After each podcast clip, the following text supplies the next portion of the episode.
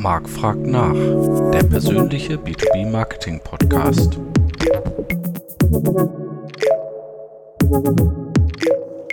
Hallo, liebe B2B Community, es ist wieder Zeit für Marc fragt nach. Heute mit dem Thema digitale Transformation und einem spannenden Use Case, und zwar von Hapag-Lloyd. Und ich freue mich sehr äh, über meine kompetente Gästin, nämlich der Director Digital Marketing, Jenny Gruner. Hallo Jenny. Hallo Marc, schön hier zu sein. Ja, schön, dass du dir die Zeit nimmst, denn äh, ja, ihr habt viel Spannendes zu berichten steigen wir doch gleich mal äh, in Medias Res ein. Ähm, du vertrittst ja die Meinung, dass alles, was digitalisiert werden kann, auch digitalisiert wird. Ähm, heißt das, dass sich viele B2B-Unternehmen fälschlicherweise noch äh, in Sicherheit wiegen? Ich fürchte, das ist tatsächlich so, dass sie sich fälschlicherweise in äh, Sicherheit wiegen, weil die Welt sich einfach weiterentwickelt und äh, damit halt auch der Kunde sich weiterentwickelt. Und der Kunde, ne, die, die Customer Journey hat sich verändert, ähm, wie der Kunde sich informiert, wie der Kunde überhaupt zum, äh, zur Entscheidung und zum, äh, letztlich zum Unternehmen kommt. Ähm, und äh, da muss sich jeder anpassen. Und klar ist B2C immer ein bisschen schneller. Ähm, entsprechend kann sich B2B hier auch immer was abgucken. Äh, das ist ja auch gar nicht so verkehrt. Ähm, und äh, ja, am Ende des Tages adressieren wir ähm, nicht an einen B2B oder B2C-Kunden, am Ende adressieren wir unsere Message äh, und das, was wir gerne möchten, an einen Menschen und äh, den sollten wir halt einfach in den Mittelpunkt stellen. Ja, das sehe ich auch so. Und ich habe erst kürzlich, äh, ich glaube, McKinsey-Studie war das zu B2B-Buyer-Verhalten gesehen und das, da hat Corona natürlich nochmal einen zusätzlichen Schub gegeben, aber die ähm, Prozentzahlen, also an B2B-Bayern, die bereit sind, ihren, äh, ihre Buyer Journey digital zu vollziehen und auch autark zu recherchieren, ähm, die ist auf jeden Fall äh, enorm angestiegen. Ich glaube schon, dass das in Zukunft die Erwartungshaltung äh, sein wird. Und auch wenn das, äh, weil du es auch sagst, sind Menschen, im B2B-Umfeld natürlich komplizierter ist mit teilweise mit Normen, die eingehalten werden müssen, langen Buying Cycles und so weiter. Aber die persönliche Erwartungshaltung, ich bei Amazon kann ich eine ganze Wohnzimmerlandschaft äh, auf einen Mausklick kaufen, die steht am nächsten Tag bei mir vor der Tür. Äh, und dann bin ich im B2B-Umfeld unterwegs und muss 80 Formulare ausfüllen und habe keinen Service und nichts ähm, ich glaube, da kommt auch dieser Gedanke, äh, dass man, äh, glaube ich, langsam so dieses dieses Gefühl hat, wo man denkt, im B2C geht es doch auch, also in meinem Privatleben geht es doch auch. Warum geht das hier eigentlich nicht, oder? Wie siehst du das? Total, ja, ja. Also ich möchte schon, ne, wenn ich, wenn ich online shoppen kann und ich kriege das äh, in einem Tag oder in zwei oder ähm, kann halt mir schnell was downloaden, dann möchte ich nicht kompliziert irgendwo eine E-Mail schreiben oder anrufen oder vielleicht sogar noch einen Fax senden. Ähm, und, und niemanden an die Strippe kriegen oder an Öffnungszeiten gebunden sein, so, sondern dann möchte ich einfach diese Flexibilität haben und das Empowerment einfach auch vom Unternehmen bekommen, äh, dass ich die Sachen schnell und easy ähm, umsetzen kann. Und äh, was B2B-Unternehmen aus meiner Erfahrung dann halt auch gerne machen, ist, weil Technik kennen sie halt, da fühlen sie sich sicher. Mhm. Äh, und dementsprechend wird das Thema Digitalisierung oft von der Technologie ausgehend äh, angegangen. Ähm, aus meiner Sicht ist aber vielmehr ein Change-Prozess. Wie seid ihr das Ganze von der Unternehmenskultur her bei Habak Lloyd angegangen? Mhm. Ich gebe dir einmal total recht, dass man häufig nur an die technische Seite denkt. So. Und ähm, das stimmt ja auch. Ne? Wir haben ja auch, also es geht ja auch um Digitalisierung, um Klar. Blockchain, um Algorithmen, künstliche Intelligenz und alle Buzzwords, die man damit verbinden kann. Aber die andere Hälfte ist halt immer ähm, auch noch die Organisation, der Mensch, äh, die Unternehmenskultur. Und ähm, ja, wie sind wir da rangegangen? Ähm, verschiedene Dinge, die wir dort halt ähm, machen. Einmal haben wir unsere Nordlichter. Ähm, äh, früher ist man ja so nachts noch nach den Sternen gesegelt ähm, und hat sich an den Sternen orientiert. Auch da hat die Digitalisierung uns einigermaßen vorangebracht. Ähm, also das heißt, wir haben, wir haben für uns ähm, eine Vision einmal formuliert, als auch bei uns in der Digital Business and Transformation Unit eine Mission. Das heißt, wir mhm. haben Leitlinien oder äh, ja, Ziele, äh, denen wir folgen können. So, äh, das heißt, die Menschen wissen erstmal, wo soll es langgehen. So, das, das ist, ist, äh, schon mal nicht schlecht, ja. Das ist schon mal richtig viel wert. So. Ähm, und äh, dazu haben wir aber auch noch ähm, uns überlegt, okay, was, welche Menschen brauchen wir, um diese Transformation zu meistern und haben ein, äh, ein Mindset für uns ähm, kreiert, ähm, wo wir gesagt haben, okay, das sind die Punkte, die sind wichtig für uns. Das sind unsere 5C-Prinzipien. Ähm, das ist einmal äh, Customer Centricity und bedeutet halt, ähm, wir ähm, versetzen uns immer in die Lage des Kunden. Also wir mhm. versuchen mhm. auch diese, dieses Thema Customer Centricity mehr und mehr als Unternehmensphilosophie mit reinzubringen.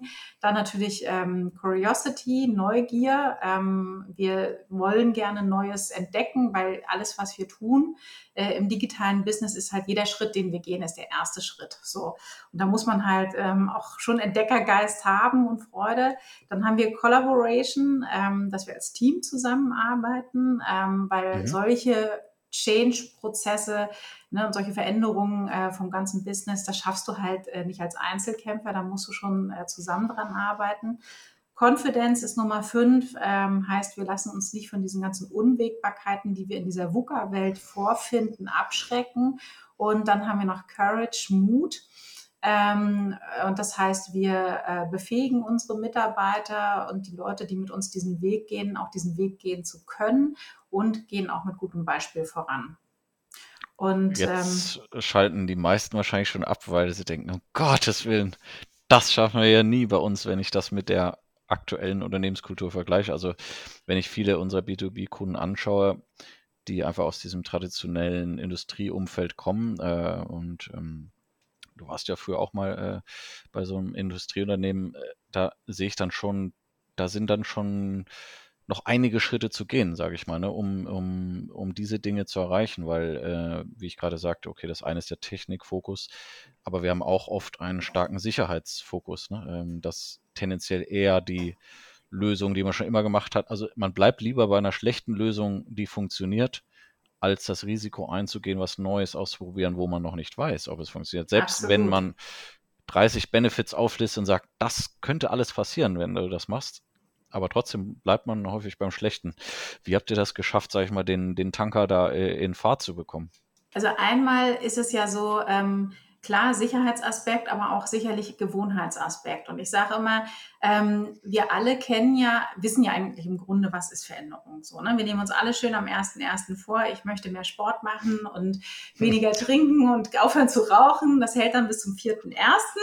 Und dann wird es einfach zu schwierig. Und nichts anderes ist das ja auch in diesem Kontext so. Ne? Und du musst halt immer wieder anfangen, äh, deinen inneren Schweinehund irgendwo zu überwinden und äh, ja, diese diese neuen Wege äh, erstmal zu gehen und auf diesen Trampelpfad, den du halt hast, äh, zu verlassen. So. Und ähm, wir machen das ähm, sehr über Struktur bei uns, ähm, mhm. was halt auch diese Sicherheit und diesen Rahmen gibt. Also in der Digital Business and Transformation Unit haben wir vier kleine Excellence Center. Mhm. Das ist einmal das äh, Produkte-Team, das baut die digitalen Produkte. Dann haben wir das Growth-Team, ähm, die verkaufen, die sind mit dem Sales und äh, Customer Service äh, verknüpft mhm. und äh, verkaufen die Produkte offline. Äh, dann das digitale Marketing, ähm, was ich leite, dass äh, wir verkaufen die Produkte online und dann gibt es noch ein Data and Insights Team, die versorgen uns allen mit Daten und Insights, wie der Name sagt, und äh, damit wir unseren Job besser machen können. Und Normalerweise hast du ja in einem, äh, in einem Konzern äh, oder auch im Mittelstand, äh, egal wo, eigentlich sind das vier eigenständige Bereiche und schön sitzen schön im Silo. Genau, so. habe ich nichts mit zu tun, macht mein Kollege. Richtig, ist nicht meine Verantwortung. Genau. So, ähm, kennen wir alle. Ähm, wir haben durch, diesen, äh, durch dieses Vorgehen halt diese Silos aufgebrochen. Wir sind ein Bereich, äh, wir ähm, haben selbe, also ne, wir haben gemeinsame Ziele und äh, wir schaffen dadurch einfach auch mehr Transparenz und auch mehr Austausch. So. Und ja, ich glaube auch, dass die, der, der Faktor, den nennst mit so einer gemeinsamen Vision oder gemeinsamen Ziel, ich glaube, das ist ganz entscheidend, weil diese Silos, das eine ist, dass man natürlich strukturell äh, andere Vorgaben machen kann, dass man jetzt sagt, okay, äh, du musst jetzt nicht nur noch Social Media machen, sondern du darfst dich auch mit deinem äh, Fachpressekollegen unterhalten oder ähm, eben mit deinem Inside Sales Kollegen oder so. Aber das heißt noch immer nicht, dass die Leute das machen. Ich glaube, das passiert eben erst, wenn die Leute einen Sinn für sich darin sehen äh, und auch eine intrinsische Motivation entwickeln, weil man eben eine gemeinsame Vision hat, auf die man äh, hinarbeitet. Definitiv, ne? Also du musst ja schon irgendwo einen Anreiz auch schaffen. So, und wenn das jetzt überhaupt nicht der Weg wäre für mich, ähm, dann würde ich den halt auch nicht mitgehen. So. Und ähm, das wird man immer trotzdem auch haben, Leute, wo man sagt, okay, das ist nichts für mich oder so. Ne? Ähm, absolut. Ähm, wie haben sich denn die Arbeitsweisen äh, im digitalen Marketing geändert im Vergleich zu früher, wenn, wenn du eben diese, diese neuen Prinzipien, äh, so die du angesprochen hast, ähm, so anguckst? Mhm.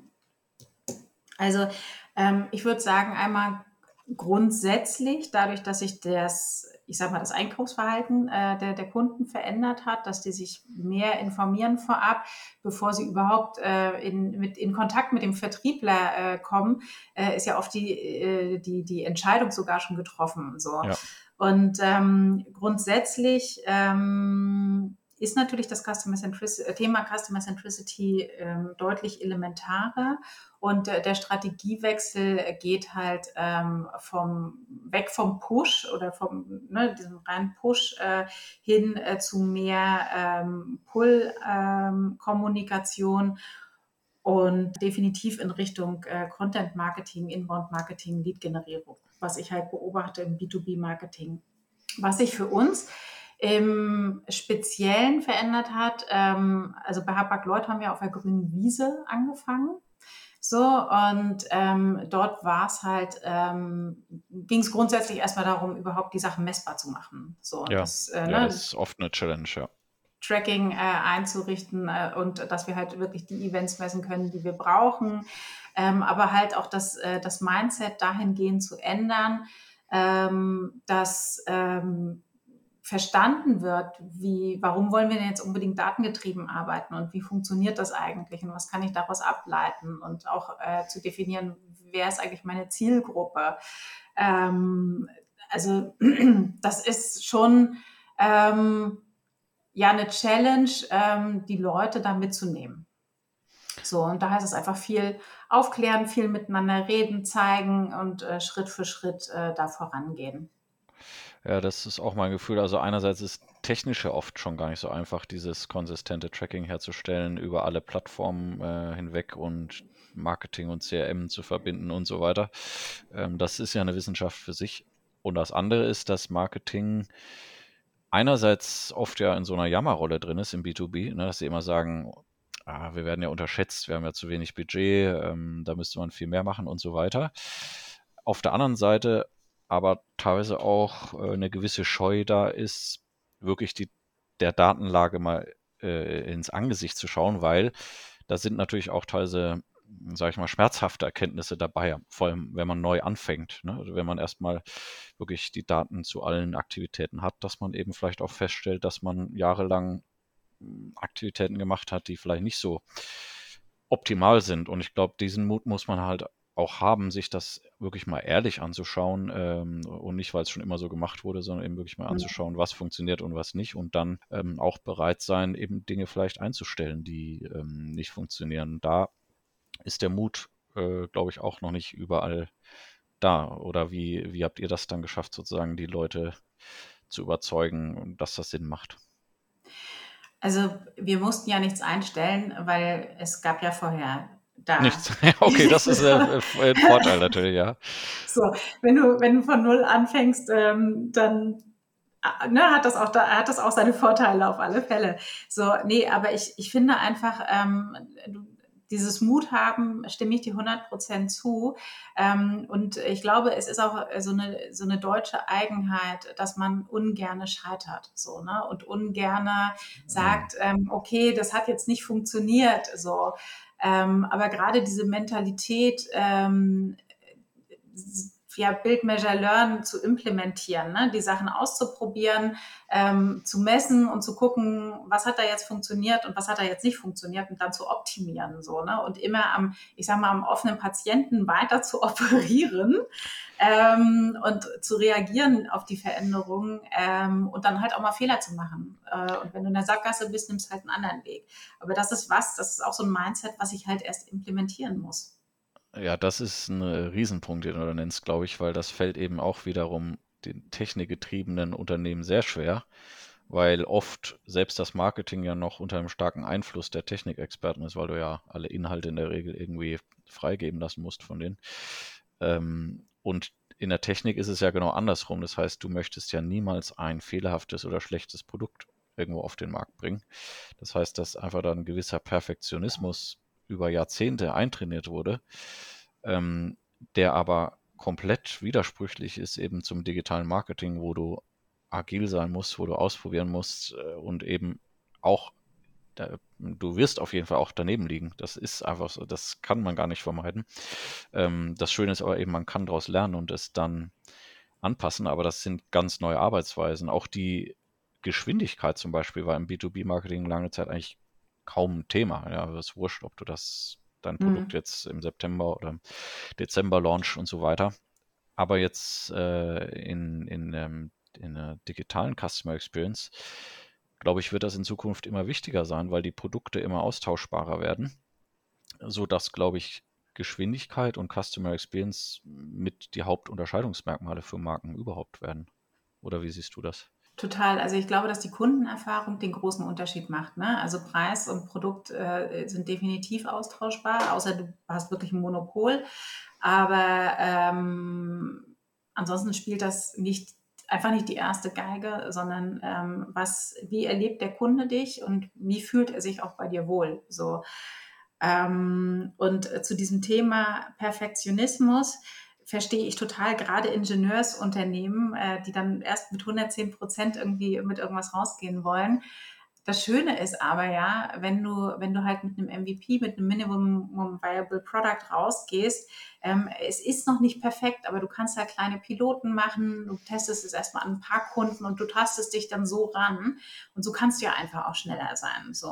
Und ich glaube, man muss das einfach mal ausprobieren, um dann auch dieses Feedback vom Kunden direkt zu kriegen. Weil wenn du da die Verbindung zwischen, ich sage jetzt mal, Ingenieur und Kunde bekommst, ist das, glaube ich, auch erstmal lehrreich, aber auch sehr wertschätzend für den Ingenieur. So, und ich glaube, das kann eine sehr bereichernde Beziehung auch sein. Absolut, das äh, sehe ich auch so. Das ist ein äh, sehr guter Ansatz, finde ich, der, glaube ich, hm, oder meins äh, höre ich jetzt in der Form zum ersten Mal. Also ich weiß natürlich, dass Marketing sozusagen sich mit den Kunden hoffentlich mehr auseinandersetzt, wobei mich das auch immer erstaunt, ehrlich gesagt, wo ich immer denke, das hätte man eigentlich auch in analogen Zeiten schon machen dürfen. Aber ähm, gut, aber ich glaube, die, die Ingenieure wirklich in Verbindung zu bringen, ähm, finde ich auf jeden Fall einen gewinnbringenden Ansatz. Bei uns ist es tatsächlich so, also die Product Owner ähm, sind ja, also dadurch, dass es ja sowieso bei uns äh, alles in einem Bereich liegt, also die Product Owner sind definitiv im Kontakt halt mit Kunden. So, also mhm. das Data und Insights Team und äh, dann die UX-Expertin und so weiter und so fort, ähm, die machen dann entsprechende Kundeninterviews und testen dann halt die digitalen Produkte online aus und durch. Und ähm, da kriegt dann auch jeder, und also die Videos werden teilweise auch aufgezeichnet, also wenn der Kunde den Consent gibt, etc. Ja. Und das heißt, das sehen, sieht dann auch der Sales, das sieht dann auch das Marketing. Also diese Informationen werden auch geteilt. Und wir alle sehen dann Kunden und warum die sich wie entscheiden und wie sie sich auf der Webseite bewegen und so weiter und so fort. Und das schafft einfach wirklich eine Brücke. So, ne? Also auch wenn du jetzt nicht eins zu eins mit denen sprichst, sondern das nur siehst, ähm, schafft das tatsächlich eine Brücke und äh, du bist näher am Kunden und der ist näher an dir. So, und dann weißt du auch, wofür du wirklich arbeitest. So, und das ist das, was ich meine mit diesem, diesem Connect herstellen. Ähm, was sind denn so die, die großen Stolpersteine oder so, die ihr aus dem Weg räumen musstet auf dem Weg? Erstmal alles in Richtung äh, Datentöpfe überhaupt aufsetzen, also Daten überhaupt sichtbar machen ähm, und auch Datentöpfe miteinander verknüpfen. So, da spielt Datenschutz natürlich auch immer eine ganz große Rolle. Ähm, und ähm, da sind wir auch noch nicht auf dem Stand, wo wir halt gerne hinwollen. Ähm, aber Schritt für Schritt. So, ähm, zweite große oder zweite wichtige oder große Herausforderung ähm, war definitiv äh, überhaupt den Kunden kennenzulernen. Wir haben halt mit, ähm, mit den digitalen Produkten sprechen wir auch Kundengruppen an, die wir vorher nicht hatten. So, weil ähm, durch diese ähm, Einfachheit und dieses Empowerment, was wir schaffen durch die digitalen Produkte, können wir jetzt auch kleine und mittelständische Kunden ansprechen und äh, nicht nur diejenigen, mit denen wir große Tenderverträge haben. Ja. Und äh, das ist eine Kundengruppe, die kannten wir halt nicht. So, ja, und das siehst halt erstmal, wer ist das eigentlich? Ne? Was will der? Nimmt der das überhaupt an? Ähm, wie tickt der? Was sind seine Bedürfnisse etc.? Also da war ganz viel, äh, ganz viel Informationen einsammeln. Ähm, und auch, äh, wir sind ja ein globales Unternehmen ähm, und äh, machen ja Kampagnen in 144 Ländern.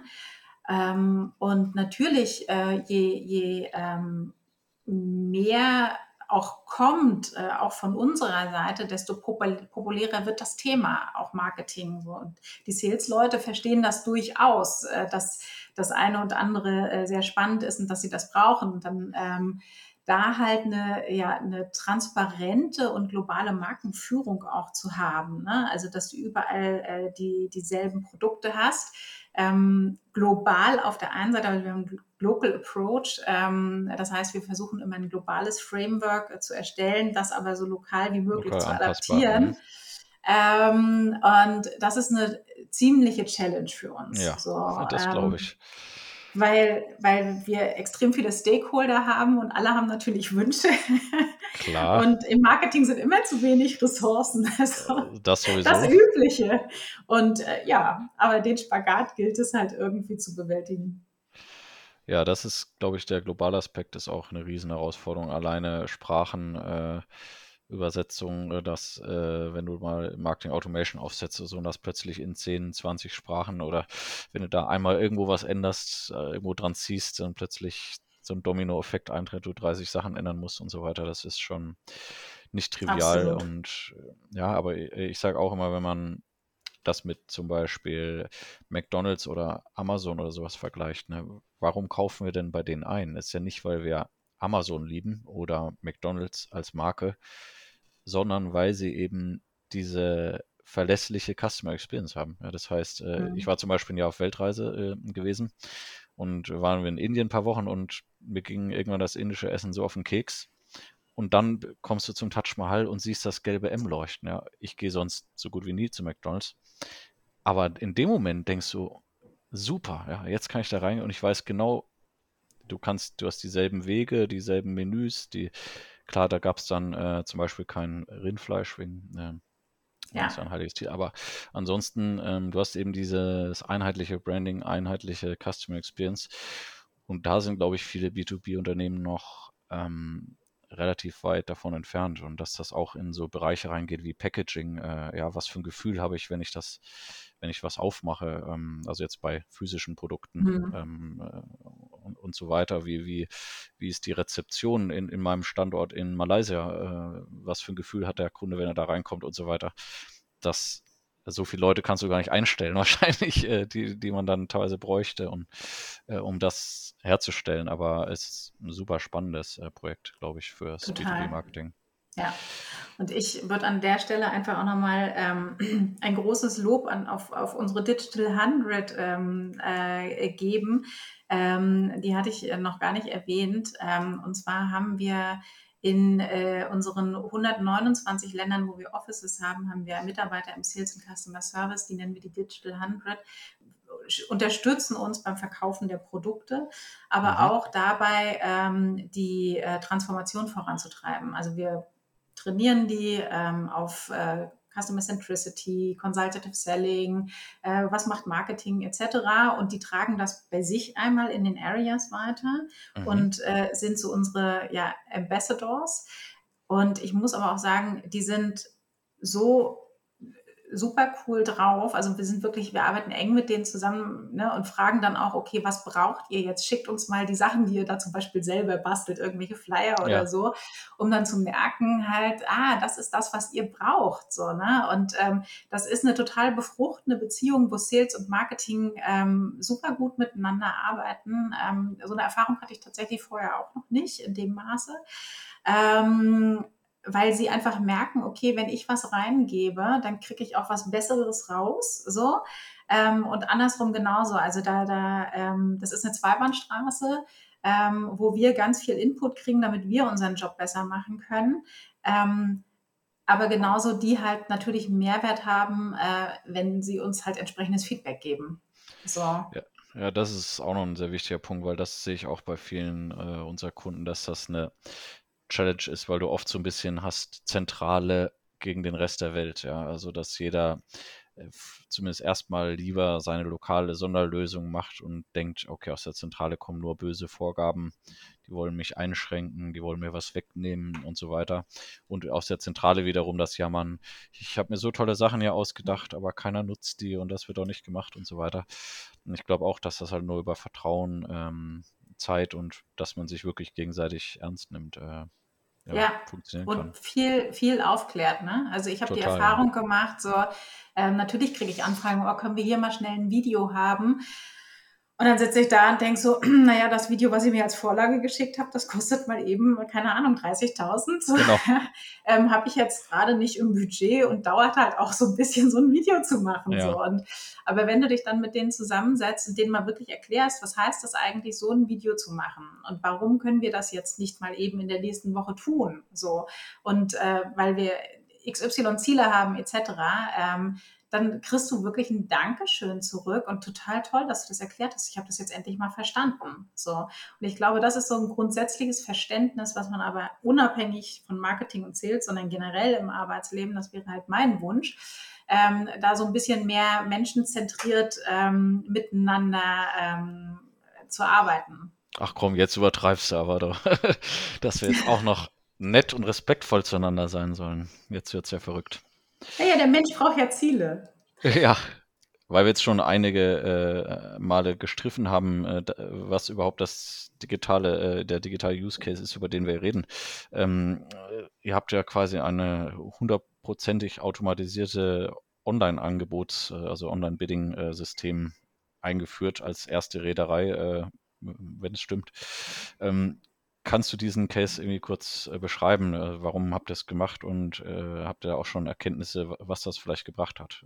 Ja, also das, äh, das Tool, von dem du sprichst, das heißt QuickBoots mhm. und ähm, ist wie gesagt eine äh, automatisierte Angebotslösung. Das heißt, du kannst zu uns auf die Webseite kommen, loggst dich ein, registrierst dich halt vorher, loggst dich ein und äh, dann sagst du halt, ich möchte von einem Container von Hamburg nach Singapur äh, verschiffen und äh, klickst den Button und kriegst einen Preis, eine Frachtrate. So, und im Anschluss kannst du auch gleich buchen, wenn du möchtest. Ähm, und das gab es tatsächlich vorher nicht, ähm, als zu dem Zeitpunkt, als wir das äh, auf, den, auf den Markt gebracht haben. Und das war eine totale Erleichterung für unsere Kunden, weil vorher war es einfach so, ich musste eine Mail schreiben, anrufen, vielleicht einen Fax schicken und es konnte bis zu 48 Stunden dauern, bis ich meine Frachtrate hatte. Und jetzt ja. sind die, können sie sich diese Preise selber holen, haben die Transparenz, die Flexibilität.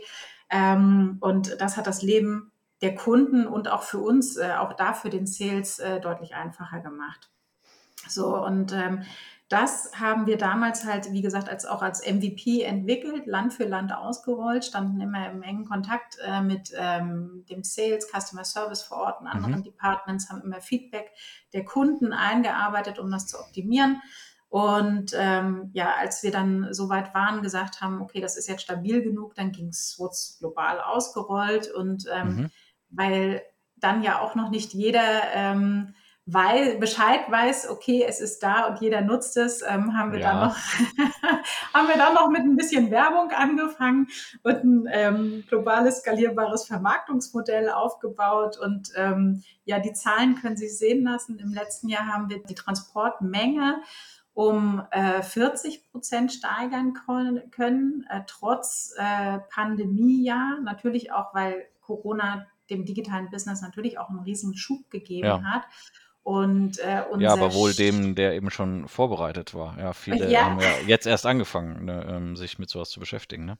Definitiv. Also die Welle haben wir gut genutzt und ähm, der Share liegt derzeit oder Ende letzten Jahres bei ähm, 11 Prozent, äh, 11 Prozent irgendwas. Ähm, und das Ziel ist bis 2023 den Share vom Webchannel auf 15 Prozent auszubauen. Also da sind wir auf einem guten Weg und sind da recht zuversichtlich. Spannend. Also ja, Glückwunsch erstmal an euch. Äh, ist wirklich Danke. ein Leuchtturmprojekt. Ähm, deswegen bin ich auch darauf aufmerksam geworden, weil ich auch gesehen hatte, dass du ähm, das bei dem einen oder anderen Konferenz schon mal erwähnt hattest. Und das fand ich eben toll, weil äh, und wollte ich gerne in den Podcast reinbringen, weil viele Industrieunternehmen können das teilweise noch nicht glauben. Ja, die sagen dann ja auch, okay, unsere Produkte sind doch viel zu komplex und das ist doch viel zu teuer, das bucht doch niemand online und so weiter. Und ähm, ich glaube erstens, dass dieser Gedanke, ähm, falls er jemals richtig war, immer falscher wird und dass man ja auch offline und online verbinden kann. Ne? Das heißt ja auch noch nicht mal, dass man alle großen Produkte über 100.000 Euro oder sowas direkt vielleicht in seinen Einkaufswagen legt, digital. Ne? Aber man kann zumindest Teilprozesse, was von der Dokumentation, äh, von der Bestellung, von der Information und sowas, zumindest das kann man ja alles digitalisieren und am Ende kann der ja immer noch in persönlichen Kontakt mit einem äh, Verkäufer treten. Ne? Ähm, und ich glaube, da ähm, ja, es sind auch solche Leuchtturmprojekte wie von euch eben ein, ein gutes Vorbild, wo man äh, vielleicht was lernen kann. Mhm, absolut. In so technikorientierten B2B-Unternehmen herrscht der Marketing oft so ein äh, gewisser Perfektionismus, äh, wie wir vorhin schon äh, besprochen hatten. Ähm, funktioniert dieser Ansatz im digitalen Marketing noch aus deiner Sicht? Nee. Also wir nee, arbeiten. Okay, das war kurz. okay. Okay, nächste Frage. Ja, ganz, ganz klares Nein. Nein, also wir arbeiten nach dem Build Measure Learn Prinzip so, ähm, dass wir die Sachen halt immer ausprobieren, messen, äh, uns angucken, Learnings generieren, Handlungsoptionen halt ableiten und dann improven. So, und wir haben auch Testing Roadmaps äh, für die einzelnen Kanäle, Optimierungsroadmaps, um halt hier ähm, auch ja immer strukturiert vor, vorzugehen ähm, und die Sachen auch festzuhalten, transparent zu machen ähm, und arbeiten da auch viel mit Thesen, die wir halt aufstellen und dann einfach austesten. So. Und äh, zu diesem, zu diesem ähm, Perfektionismus äh, nochmal. Ähm, mir ist eine Sache eingefallen, das habe ich in meinem das war in der Grundstudiumsvorlesung, in der ersten Marketingsvorlesung im Studium. Da hatten wir die Regeln äh, von Recent Trout. Ich weiß nicht, ob du von denen mal gehört hast. Ja. Ähm, unser Marketingprofessor schwor auf die, wir mussten 20 Stück, mussten wir alle auswendig lernen. Ich habe nur eine behalten und ähm, die heißt It's better to be first than to be better. So und äh, das fiel mir bei der Frage tatsächlich ein. Also du musst nicht perfekt sein, ja. Wenn jemand vor dir mit einem ähnlichen Produkt ist, was vielleicht nicht ganz so gut ist, am Markt ist, ist er einfach nur mal der Pionier und der Platzhirsch. So und ähm, ja, das ist, glaube ich, eben dieses Umdenken, was ich vorhin auch meinte, dass bisher Geschwindigkeit nicht so eine Rolle gespielt hat und jetzt im digitalen Markt aber eben schon, weil wenn der andere, ähm, weiß ich nicht, zur neuen Gesetzgebung White Paper rausbringt äh, und das fünf Monate vor dir tut, dann hat er fünf Monate lang schon in derselben Target Group, die du ja auch hast, schon ähm, gefischt. Ne? Ja. Ähm, und ja, das und diese, ist wirklich eine Änderung, ja. Die Recent Fraud-Regeln, die sind von 1996. Ja, das stelle ich ja auch fest, dass viele äh, neue Sachen ähm, ja, mit irgendwelchen Buzzwords versehen werden, aber viele der Prinzipien eigentlich schon immer gelten, wo man eben auch sagt, möglichst viel über den Kunden zu wissen, äh, gilt auch fürs analoge Marketing eigentlich, Total. dass das gut wäre. Ähm, und ich kenne einen ähnlichen Spruch, äh, der ist done is better than perfect. Ähm, mhm. Und ähm, den, den führe ich dann oft gern an, weil ich auch sage, mhm. liebe Leute, wir können jetzt noch acht Monate Freigabe-Schleifen ähm, drehen bei dem White Paper, damit ihr euch entscheidet, ob der Satz so oder so heißt. Nur euren Kunden interessiert das gar nicht, ob der Satz so oder so ist. Ne? Ähm, nur so mal dahingesagt. Ne? Ja. ähm, die neuen Tools und Arbeitsweisen erfordern natürlich auch irgendwie ganz neue Skills und Mindsets. Hast du vorhin ja auch ähm, angesprochen, dass ihr die auch definiert habt. Ähm, da ist natürlich äh, erstmal die Frage, ja, wie schafft ihr es, die Leute mitzunehmen und vielleicht die andere auch, äh, wie viele Leute seid ihr überhaupt und äh, also im Marketing und wo kriegt man dann auch diese Leute her, die dieses Mindset mitbringen? Oder wie kriegt man auch die Leute, die vielleicht schon da waren, dahin, dieses Mindset anzunehmen? Hm. Also wir sind tatsächlich ein kleines Team ähm, für das, was wir alles machen. So, wir sind tatsächlich sieben Mann. so. Und ähm, wo, wo kriegt man, aber äh, also es geht ja nicht nur um, um das Marketing, sondern ähm, ich äh, wenn ich über Transformation spreche, spreche ich halt auch immer von, äh, von der DBT, von der Digital Business and Transformation hm, Unit und ja. auch von den Digital 100. So, und ähm, da geht es halt einmal um das Thema Mindset, was wir auch schon äh, besprochen hatten, aber halt auch, was, ähm, was ein elementarer Baustein ist, ist das Thema lebenslanges Lernen. So, also, ähm, dass ähm, wir uns aufschlauen, dass wir die anderen aufschlauen, ähm, wir haben äh, regelmäßige Inspiration und Knowledge äh, Sessions äh, miteinander. Ähm, wir haben einmal im Jahr eine Digital Week äh, vor drei Jahren noch, vor zwei Jahren noch, also vor Corona noch, ich glaube 2019, haben wir unsere erste Digital Week gemacht. Da haben wir die Digital 100 alle nach Hamburg geholt. Äh, wir haben also einmal die Welt eingeladen und haben eine Woche Programm gemacht. Ähm, einmal, was, äh, was ist Customer Centricity, was ist Transformation, was könnt ihr vom digitalen Marketing erwarten? Einen Nachmittag sind wir zu Google gegangen, haben dort einen Agility-Workshop gemacht ähm, und dann musst du dir einfach vorstellen, du kennst ja Traditionsunternehmen und äh, ja. äh, B2B-Unternehmen so. Das war ein Augenöffner die, vermutlich, ja. dann kommen die Leute dort in die bunte Google-Welt und, und, und staunen. Ähm, und äh, die Woche hat natürlich total zusammengeschweißt. Ähm, seit Corona setzen wir das digital um ähm, und ähm, aber trotzdem ist dieser Austausch, Best Practice Sharing ähm, und äh, Knowledge Transfer ähm, total hilfreich und wichtig und schweißt halt einfach auch die Leute zusammen und es hat zum Beispiel auch, ähm, oder jeder hat die Möglichkeit, Learning Goals äh, für sich zu vereinbaren. Also, ähm, dass er sich für das Jahr drei, vier Ziele halt überlegt das kann, muss aber nicht primär mit dem Job zu tun haben und äh, dafür halt auch zwei Stunden der Arbeitszeit zu nutzen. So, weil es einfach so wichtig ist, ähm, ja, sich, sich ständig weiterzuentwickeln und auch das Lernen auch nochmal zu lernen. Also, ne? also in der Schule äh, funktioniert es ja eher mit Druck und Noten und äh, so weiter und so fort. Und äh, Lernen kann ja eigentlich Spaß machen. Ja, das sehe ich an meiner kleinen Tochter, also beziehungsweise meiner großen, also die größere von beiden, aber sie ist auch noch kleiner, sie ist sieben und wie gerne in die Schule geht äh, und was die für einen Spaß am Lernen hat und mir Löcher in den Bauch fragt und so, wo ich mir irgendwie neulich auch gedacht habe, wie schade ist das eigentlich, dass wir diese Neugier, die eigentlich alle Menschen als Kinder haben, uns allen gehörig austreiben über die Jahre. Ähm, und wie toll ist das, wenn man das eigentlich im Berufsleben weitertreiben kann, weil ich gebe dir völlig recht und wenn ich auch auf mich selber schaue, da sind so viele Marketing-Trends äh, und Entwicklungen, die digitalen Tools und alles, da überhaupt irgendwie grob auf dem neuesten Stand zu bleiben bei allem, ähm, das geht gar nicht anders ohne ständiges Lernen. Und das ist wirklich eine Challenge, das in den Berufsalltag unterzubringen. Deswegen finde ich euren Ansatz toll mit den zwei Stunden. Wir hatten früher auch mal so zwei Lesestunden, hieß das früher noch, ne? also dass man irgendwelche äh, Artikel oder ähnliches liest. Heute ist es natürlich ein bisschen anders, aber wir sind auch gerade im Aufbau von einer agenturweiten äh, sozusagen Academy und so weiter. Und das, weil das ist wirklich eine, eine Challenge, die, ähm, die man aber machen muss, gebe ich dir völlig recht, glaube ich, um auf dem neuesten Stand zu sein und auch den Leuten überhaupt ermöglichen, das richtige Mindset zu haben. Ne? Weil es ist immer schön, wenn ja. man nur fordert, ja, du musst jetzt digitaler sein, du musst dich mit dem auskennen und mit dem und mit dem. Dann, wo die Leute sagen, ja, okay, aber du hast mir auch noch 30 andere Aufgaben gegeben. Äh, wie soll ich das machen? Ne? Ja, und ich finde halt, ähm, wo man fordert, muss man auch fördern. Du wirst jetzt so viele Bewerbungen kriegen nach dem Podcast, weil alle denken, das muss ja äh, das Paradies sein, bei Havak Lloyd zu arbeiten. ähm, Okay. Äh, also im digitalen Marketing natürlich. natürlich, ja.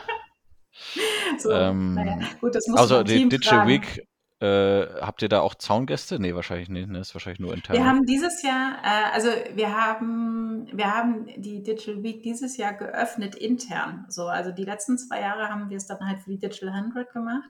Und jetzt geht es uns darum, ähm, die Digital 1000 äh, zu erreichen. Okay, es wird hochgearbeitet. So. Ja, mhm. ja, wir müssen ja irgendwann bei 13.000 ankommen. So viele Mitarbeiter hat Hapag Lloyd ja.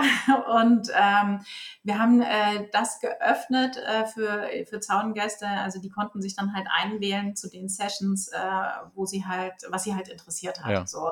Und äh, auch da haben wir viel positives Feedback gekriegt. So, also, weil ähm, das, was zum Beispiel so weitergetragen wird, ähm, einmal durch die Digital 100, ähm, wo ich sage immer, du wirfst so einen Stein ins Wasser und dann entstehen so diese konzentrischen Kreise. Ja. Ähm, das andere ist, wir nutzen halt auch unser Intranet und schreiben da viele Artikel über diverse Themen, äh, technologisch, aber auch halt, was Weiterentwicklung und solche Sachen angeht. Ähm, und dadurch durchdringt das so teilweise das Unternehmen und das Interesse wird immer stärker. Ne? Und die ein oder andere oder der ein oder andere Bereich kommt dann, okay, wie macht ihr das mit euren Zielen? Wie funktioniert das mit den OKAs? Und ähm, wollen dann halt auch mal reinschnuppern. Also wenn ihr es irgendwann mal für externe Gäste auch öffnet, komme ich gerne vorbei. Das, äh, ich kann mir vorstellen, dass ihr da sicher äh, richtig gute Vorträge habt. Ja, ähm, das war ein super Einblick äh, in eure äh, digitale Marketingwelt. Ähm, und vielleicht als Ausblick am Ende ähm, werden in Zukunft auch komplexe, hochpreisige B2B-Produkte vornehmlich online gekauft, deiner Meinung nach? Oder wie entwickelt sich das Thema Customer Journey und Customer Experience in den nächsten Jahren? Was meinst du? Also, ähm, bei komplexen, hochpreisigen Produkten denke ich immer an eine Meerwasserentsalzungsanlage. Und ich fürchte, ja. ich fürchte, das wird nicht ganz so funktionieren äh, wie bei Amazon, dass das äh, per Mausklick so funktioniert. Also, dass man das einfach so shoppen kann, ähm, weil da doch es ist doch beratungsintensiv und da sollte schon hoffentlich mal jemand vorher vorbeikommen und sich angucken, wo die aufgestellt werden sollen, um dann ein vernünftiges äh, Angebot zusammenzuschustern. Aber ich glaube, dass digitale, Digitalisierung und auch digitales Marketing ganz viele Möglichkeiten bietet, ähm, in der Verkaufsanbahnung. Also was äh, Tutorials angeht, Webinare, ähm, irgendwelche Content Pieces, äh, ne, um die Leute, um den Kunden aufzuschlauen, damit der sich seine Meinung bilden kann. So, oder dass er halt ähm, den, den ähm, Salesperson XY einfach schon im Relevant Set hat. So, Virtual Reality zum Beispiel hatte ich auch eine Folge mit ein paar Kollegen. Ähm, die machen auch schon ganz tolle Sachen, wo du eben riesige Produkte, äh, so ganze Maschinenanlagen, die du niemals oder nur sehr ja. schwierig bisher von A nach B weltweit transportieren konntest, kannst du jetzt jemanden, der interessiert ist, einfach mal zeigen, ne, äh, digital. Das sind natürlich schon äh, ganz neue Möglichkeiten. Absolut. So. Und ähm, ja, also von der Warte her, es wird einfacher werden für diejenigen, die diese Chancen in Sachen Content Marketing und Inbound Marketing zu nutzen wissen. Ähm, aber ich glaube nicht, dass das äh, per Knopfdruck geht. Also ich glaube schon, dass man mehr online konsumieren wird und einkaufen wird auch. Äh, nicht zuletzt durch Corona, da hat sich ja einfach auch bewiesen, dass das funktioniert, auch im B2B. Ähm, aber wenn es dann wirklich sehr ähm, hohe preissensitive äh, Summen sind, äh, dann wird immer noch ein Berater wichtig sein.